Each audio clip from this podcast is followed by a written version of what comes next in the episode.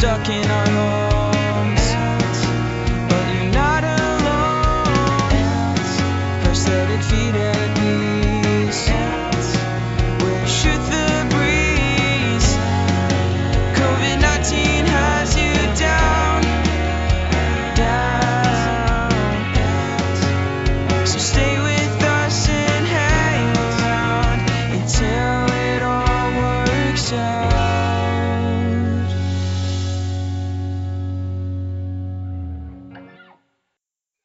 Hi, I'm Peggy. And I'm Dave. Happy Sunday. Thank you. How are you today? We're breaking with tradition. We are. Um, the reason for this is that yesterday, we normally record Saturdays, take Sundays off, but yesterday I was driving home from my in law's house at the time that we normally record. We hadn't really planned ahead for it, and I got home too late for us to record. So we said we'll record Sunday, but it seems somewhat fitting given what today is. 'Cause You Yes, sent me a text wishing me this earlier today. today we should have a drum roll or something. We can't do that because that's on Zencastr. That's correct. Bummer. All right, so today actually is the 30th anniversary of the passage of the Americans with Disability Act. It's a beautiful thing. It is a beautiful thing. If you think about, and I remember when when it was signed into law, I was, you know, I'm not going to say how old I was, but I was definitely old enough to remember. Um, and it really didn't mean much to me at the time.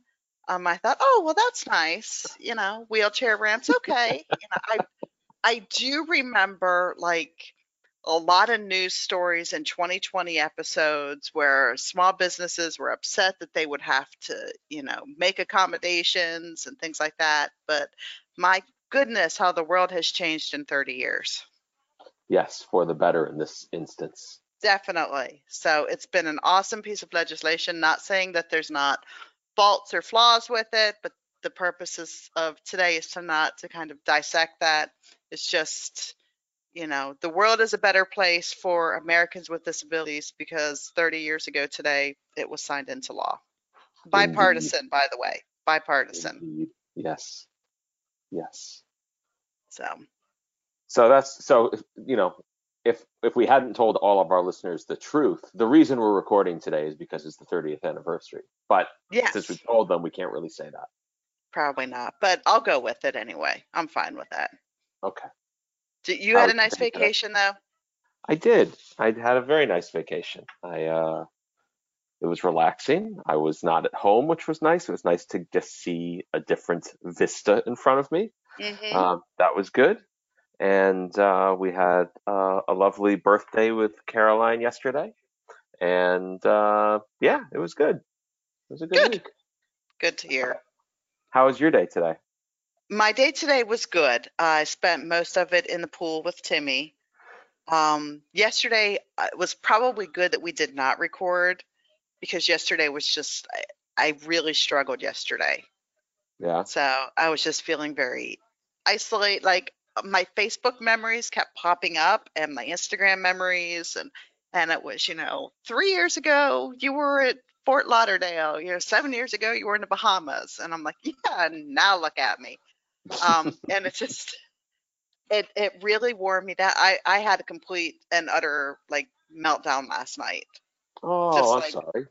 ugly crying meltdown and i started like i i went into a rabbit hole of like looking up old friends from college on social media and doing searches seeing where they are and it just got me thinking about college and then that got me thinking about friends and then i started thinking about how much i missed friends and you know it just it it really snowballed. So by the time i finally like logged off the computer and went to bed i was red faced swollen eyes runny nose ugly crying miserable. Um, Oh, yeah it, it was not a good night but i'm better today spent the day in the pool with timmy. I think the fact that i wasn't able to go outside for the two days prior really took a toll on me as well Hmm. so I'm sorry that you went through that. Yeah.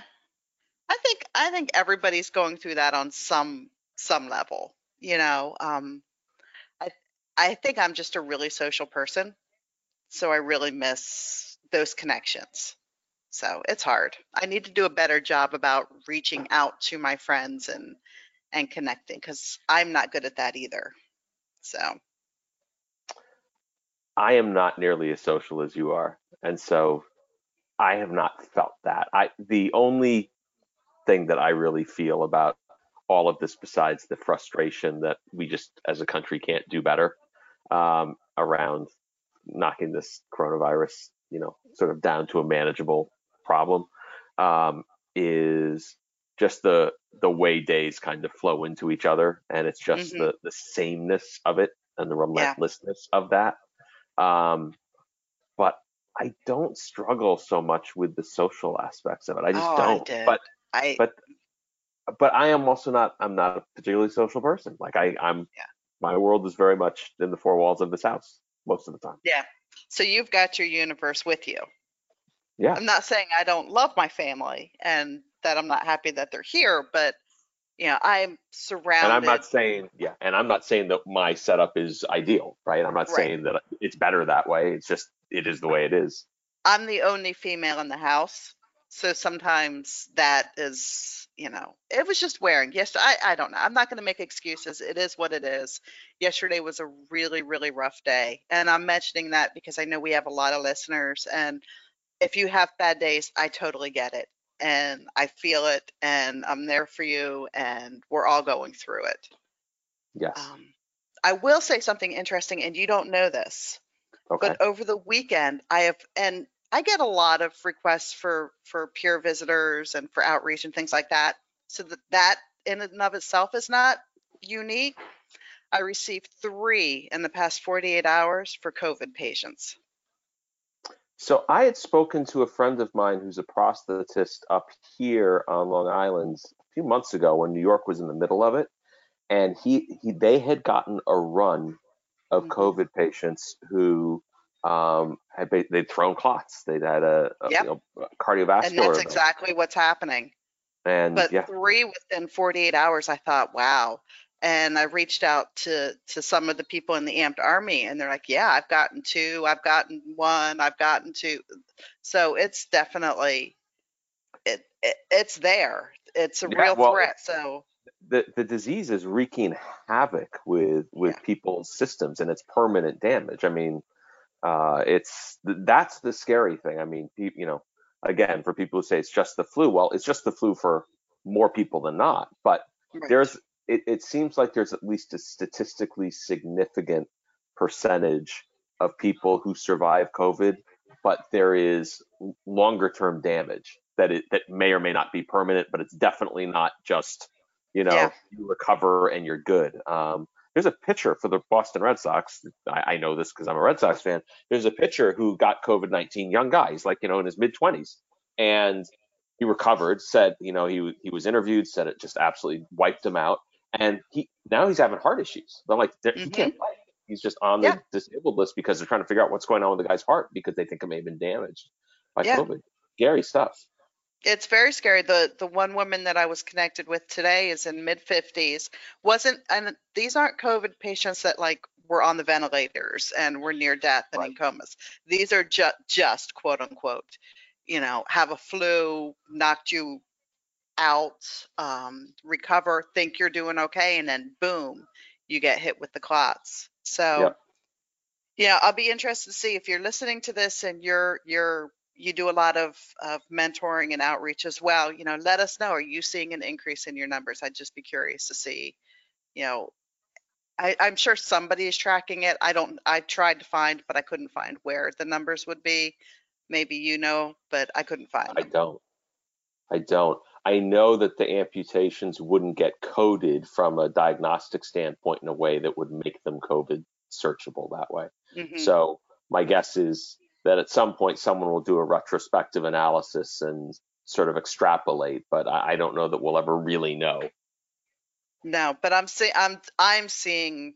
You know, I saw three in the past 48 hours, so it's it's something's happening. And from what I'm hearing from other amped army members, it they're getting the same kind of of Yeah, momentum. I'm not.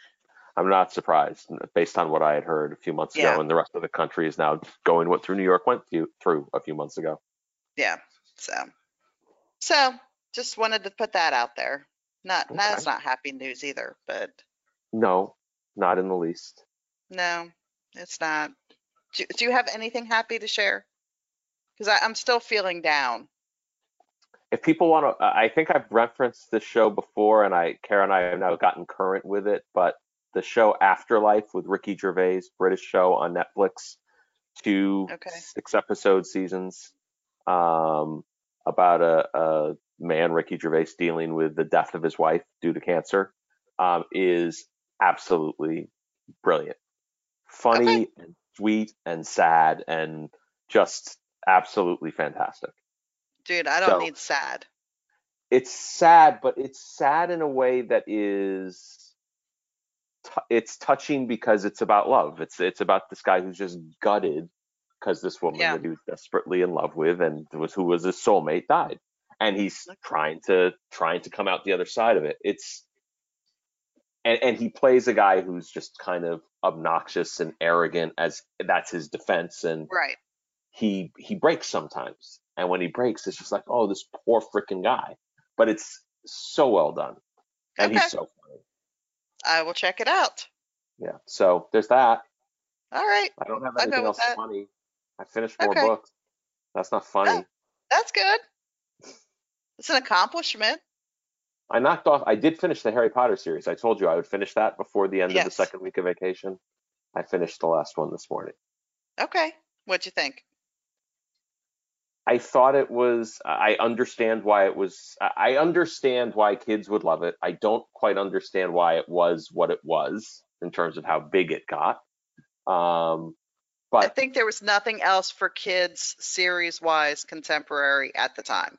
I'm sure. Uh, I mean, when I think like I've read a lot of sci-fi for kids, and most of the stuff that I know is older than that. Mhm. It's you know it's Asimov and Clarke and all of these guys who are huge in the 50s and 60s, um, and so it was definitely much more modern. Um, and it's it's a great. wor- I mean, she's a great world builder. She built an Yeah. amazing world. Um, so I liked it. I mean, I read them all. I didn't. It wasn't like I was sitting there saying, "Oh, I don't want to read the next book." I was like, "All right, let's let's go. I got to knock knock through these." So that was cool. Okay. And now you're back to the grind.